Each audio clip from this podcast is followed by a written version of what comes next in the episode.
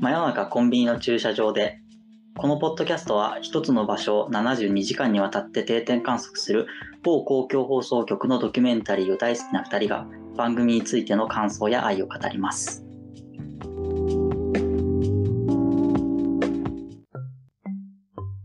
今回はフジロック待ち望んだ夏の日にという回について語っていきます。まあ、タイトルの通り今回はフジロックフェスティバルですね。200組以上のミュージシャンに延べ11万人以上を超える観客が動員される日本最大級の音楽イベントですね。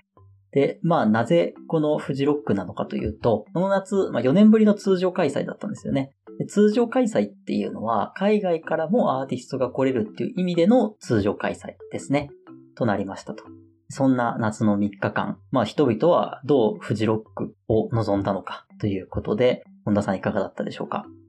はいまあ、これはね、まあ、本当にフジロックに限った話じゃないんですけど、やっぱりこの、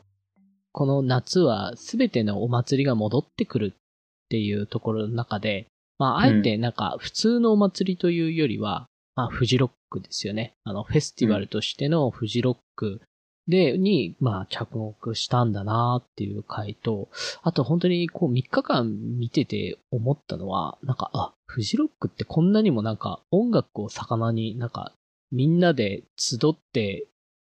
なんかトランスするのが みんな目的で来てんだなっていう、なんか本当にうん現実世界からいかに切り離してここにベットするかっていうので、みんな気合が入ってる、そういう意味の気合はめちゃめちゃ入ってるなっていうのが思いましたね。なんか下界とか言ってたじゃないですか、普段暮らしてる場所。はいはいはい まあ、それは高原地域だから、まあ、山の上だっていうのはそれはわかるんですけれども、なんかここが、なんかあたかもこう展開のような、まあ言い方で、うんまあ、現実の世界をこう下界というようなあ話もしてた通り、まあこの3日間、みんなもこのフェスティバルに、まあ本当に、命をかけて 集まってるんだなっていうのは、まあ非常に思いましたかね。本田くんフジロック行ったことあるんですか？いや、ないです、ないです。ないですよね。で、僕はまああるんですけど、はい。で、まあなんか、今回の72時間って、まあ72時間いろんなとこ密着すると思うんですけど、うん。まあ、なんだめちゃめちゃ知ってる場所なんですよ、僕にとっては。はいはいはい、はい。フジロックって。うんだから、映像にしても、どこで撮ってるのかも大体わかるし、あ、そんなわかるんですね。え大体わかりますよ。もう今年行ったわけじゃゃないんですよ、ね。あ、今年は行ったわけじゃないですけど、別に会場は一緒の苗場スキー場なんで、そうなんだ。はいはいだ。から、なんか、あ、ここで撮ったんだなとか、うん。それこそその、まあ、このフジロックの撮影やるっていうのって、もう、この撮影の2日目ぐらいからめちゃめちゃ僕も知ってたし、いろんな人から連絡僕に来てたし、フジロックに 72時間の取材入ってるぞみたいな、なぜ連絡来るみたいな、あるんですけど。いや、それすごいですよね。なんか僕にも連絡入りましたもんね。そうそう。やっぱでもそれぐらいフジロックって結構みんな言ってるんですよあ、ね。そういうことなんですね。うん。なん。か、うん。でもなんか、僕は言ってるからこそ、なんか、僕が言ってなんかその現実との比較みたいな話しても、うん、それってなんか、あんまり面白くないというか、別にいろんな人が話してるし、多分フジロック行った人から見ると、この回ってあんまり良くない回なんですよ。ほうそれはなんか良くないポイントはまあ後で話すんですけど、はいはいはい。なんか本田さん的に、やっぱさっきその音楽を、なんていうの、魚に盛り上がるっていうか、うん。なんかそ、そもそもロックフェスのイメージとはちょっと違ったってことですか？あ、そうですそうです。なんか、ロックフェスって、はい。なんか、僕勝手なイメージはやっぱりその野外に大きいステージがあった時に、うんうんうんなんか全員そこでもう、ななんていうんですか、朝から晩まで、まあ、あ、ステージ見てみたいなね。ヘ ヘドバンするみたはいいなはいはい。イイメージで、わーってこうタオル振り回して、はいはい。で、あとはなんかビール飲んで帰ろうかみたいな、うん。なんかものだと思ってたんですよね。うんで、なんか逆に言うとなんかその海外の、なんかミュージックフェスティバルとか音楽の日とか、なんかそういうのに近いなと思っていて見てて、はいはいはい。あちらこちらでいろんなジャンルの音楽があって、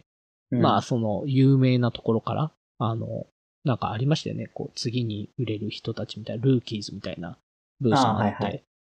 そういう本当に何、何百人も集まるようなところから何十人も集まるようなところまでいろんなレイヤーであって、それぞれが楽しみながら、まあ、その、ステージが主役でもあるけれども、それを聞いてる観客たちも主役であるみたいなところがすい。ごいあるので、まあなんか僕が知ってる日本の野外フェスとなんか違うような気はしました。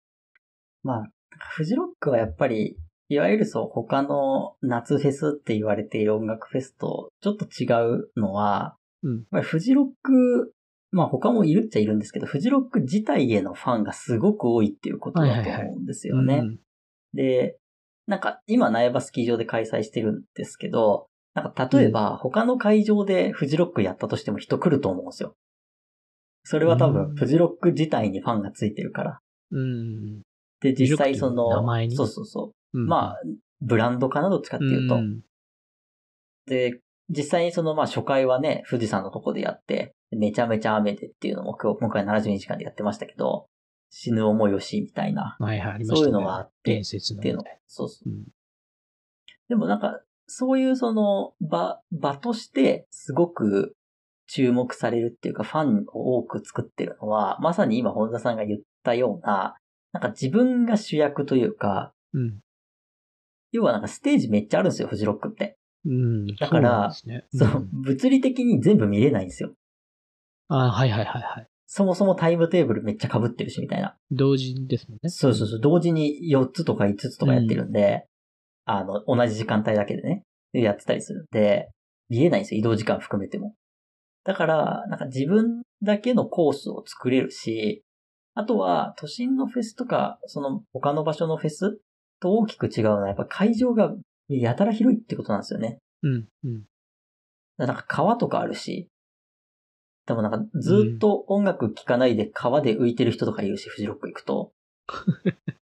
なんか、そういう、こうなんか自分が主役の体験の場になってる気するんですね、フジロックって。うんそれがその、今回の72時間で言うと、並んでた人たちでキャンプもするんですみたいなんですごい初日の方にめっちゃキャンプ動画を並んでた。持って、はい、はい。並んでる人いたじゃないですか。はい。であれもなんか自分でそうやってキャンプのセット立ててっていうところからやっぱ自分でやってるから、うん。なんかこう、自分で寝ど寝床も作るし、そういう原始的な体験っていうか、全部を自分でやるっていうことうんを、なんか経験するからこそ、よりこう、自分の体験としてオーダーメイドできるっていうか、うん。なんか音楽フェスでこれを、このステージにずっといて、見てればアーティストが順番に出てきて、なんか音楽聴けるじゃなくて、結構主体的に動かないと何も起きないみたいな、うん。なんか感じはあるのかなと思いますかね。だってもう、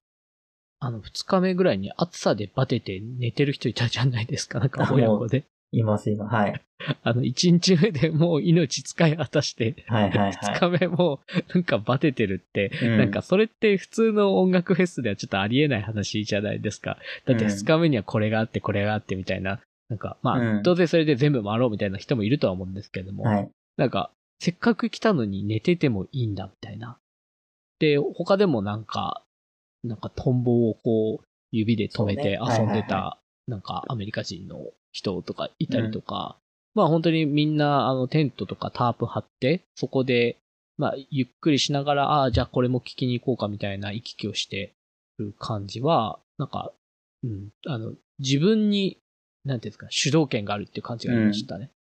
なんか、だってそのね、外国人の人言って言ってましたけど、グラストンベリーよりいいって言ってましたもんね。そうそうそうグラストンベリーってまあ、ね、イギリスの有名な本当。かよって思いましたよね。そうそう。でも、確かになんか、なんて言うんだろうな。こう、海外の音楽フェスって、それこそ、こう、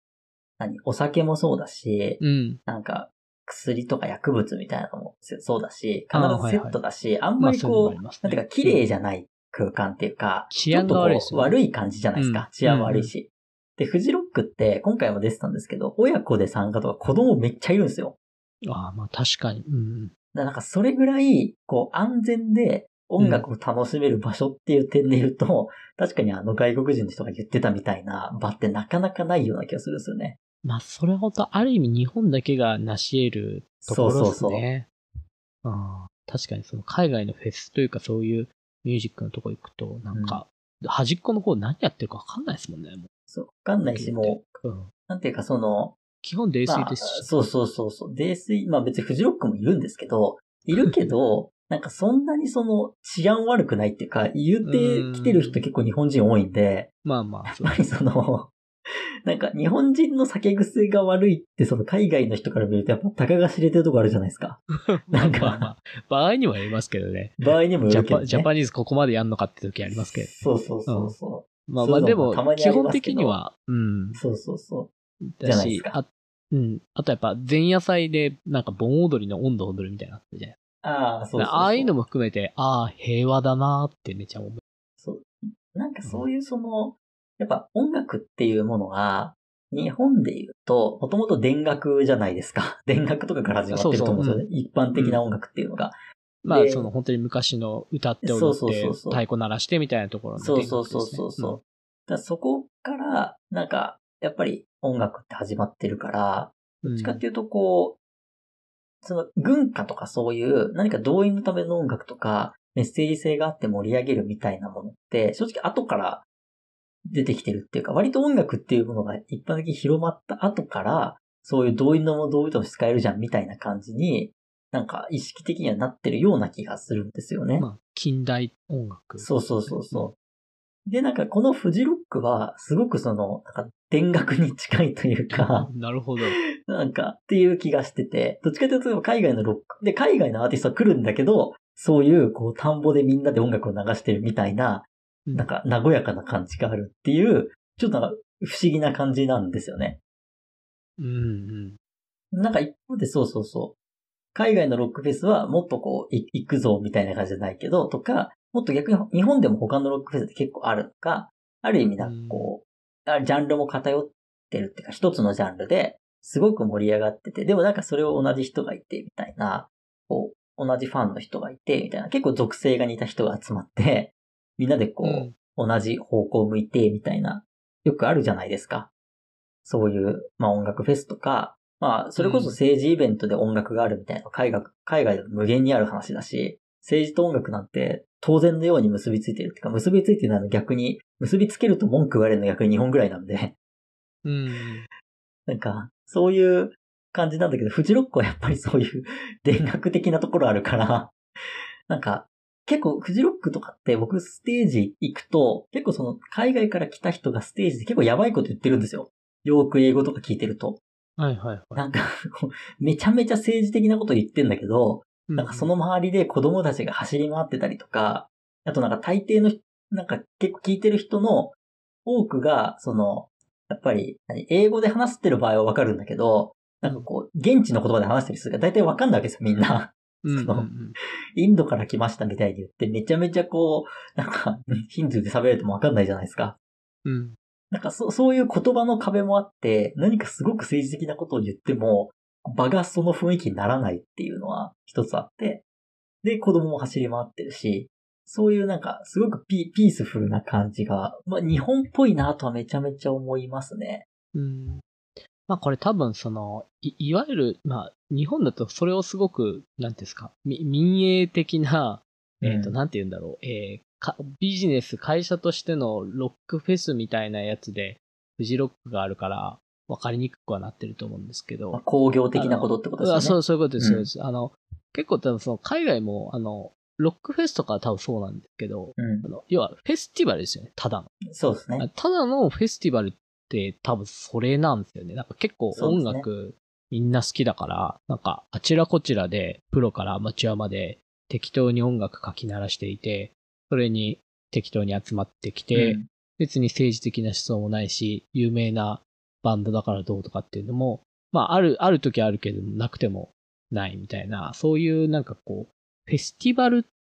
ですね。的なものは共通してるかなとは思っていて、なぜか日本ではそれが、あの、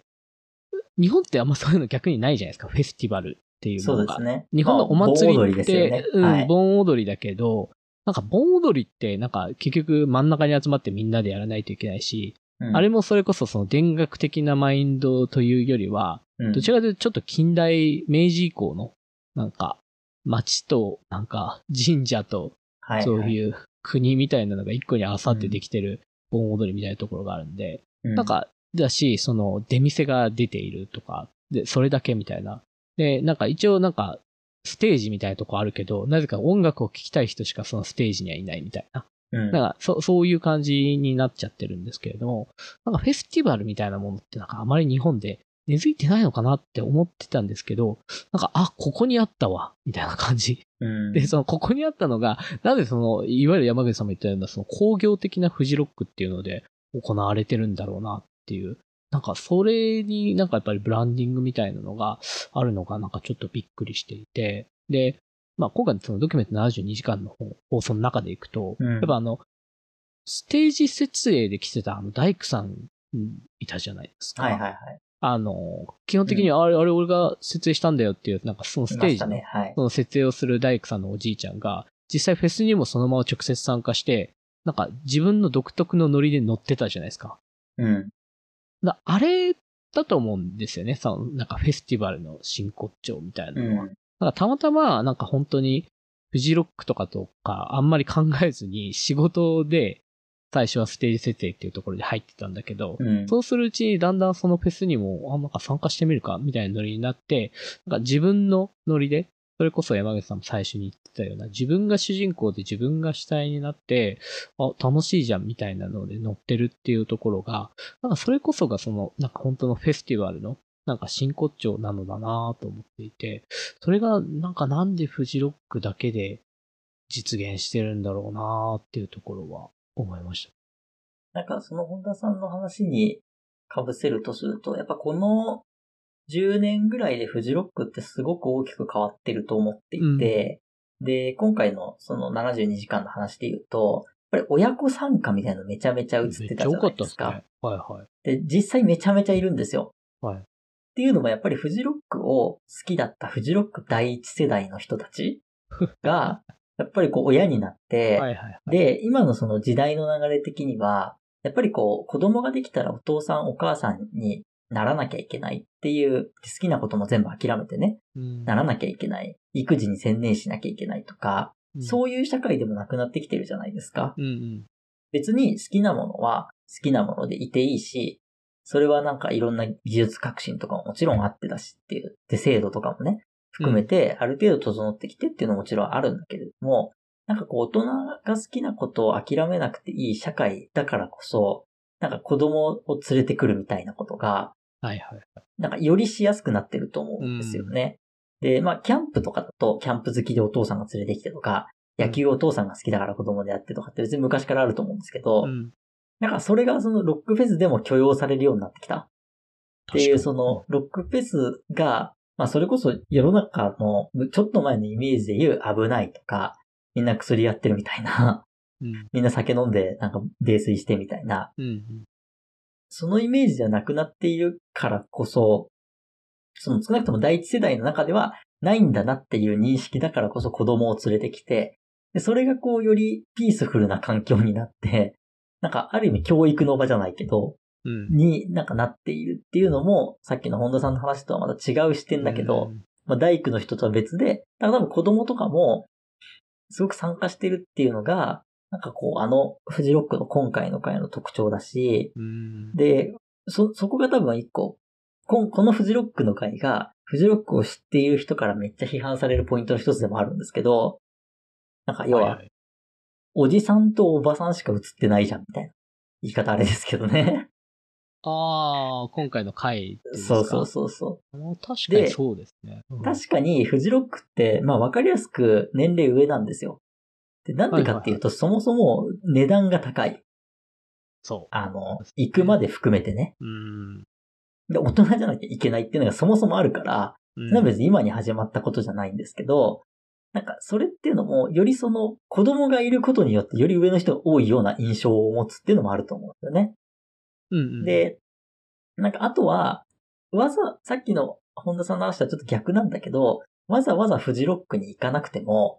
その、フジロックに行くぐらいの値段を出さなくても、都心でもそうだし、その大阪とかもそうだし、別に、割と日本どこでも音楽フェスって結構、何、1地区に対して1個ぐらい大体もあるようになってきてるから、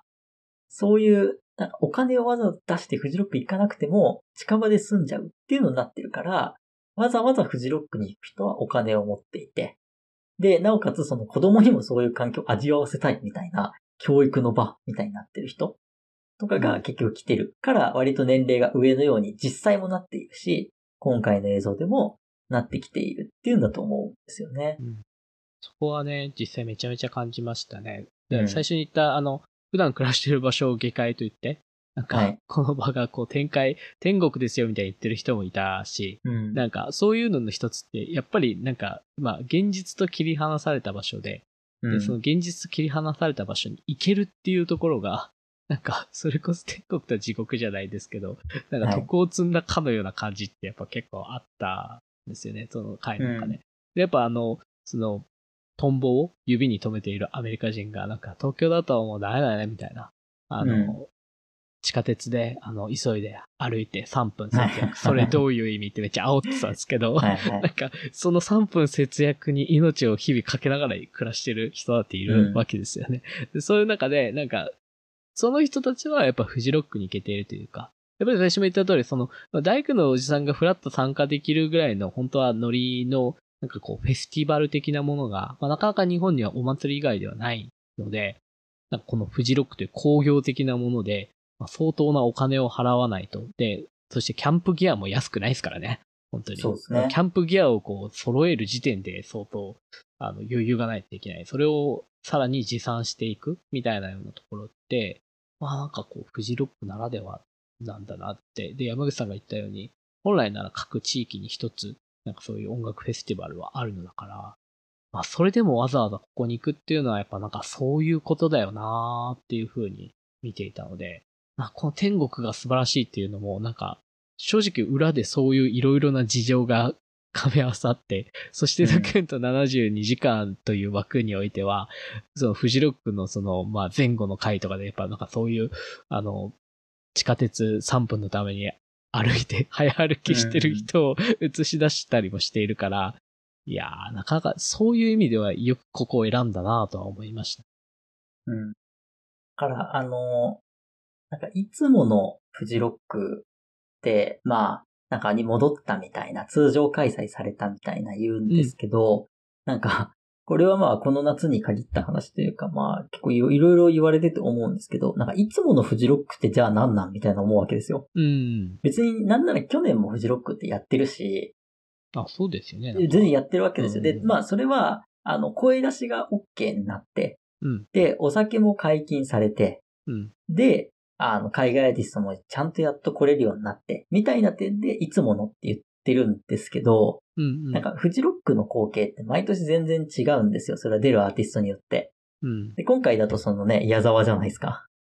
そうですねやっぱり、いっぱいね、矢沢ルックの人たちが大量にいましたけどやっぱ。り全ての、なんか、トンマナを飛ばしてましたね。そうそうそう。矢沢色で染めてましたからね。でしょ？だから、なんか今回の多分、